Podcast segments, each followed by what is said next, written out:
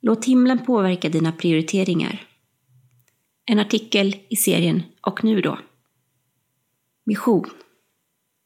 Vi vill att så många som möjligt ska få komma till himlen. Att få leva i evighet utan död, sorg, gråt och plåga, som det står i Uppenbarelseboken kapitel 21, vers 4, låter fantastiskt. Men för att fler ska få den möjligheten så måste de få höra om Jesus och vad han gjort för dem. Satsa på mission. Fokus.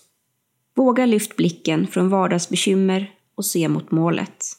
Det lidandet vi kan få utstå här på jorden beskriver Paulus som att det väger lätt mot den härlighet som väntar i himlen. Andra Korintierbrevet kapitel 4, vers 17.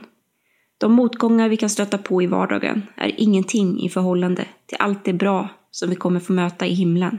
Vårt mål är inte att leva kvar på jorden för alltid. Vi har ett mål som är så mycket bättre. Uthållighet. Ni vet ju att när er tro prövas ger den uthållighet. Jakobsbrevet kapitel 1, vers 3. När vi springer på motgångar i livet får vi be om uthållighet från Gud, att springa loppet mot himlen. Med målet i sikte är det lättare att springa loppet och vara uthållig. Hopp. Hoppet får vara en grund att falla tillbaka på. I livet här på jorden hoppas vi på mycket. Men det är inte alltid som det blir som man hoppats. Hoppet om himlen är annorlunda. Det står stadigt fast på grund av det Jesus gjort. Väntan. Vi får vänta och längta efter himlen, men var beredd.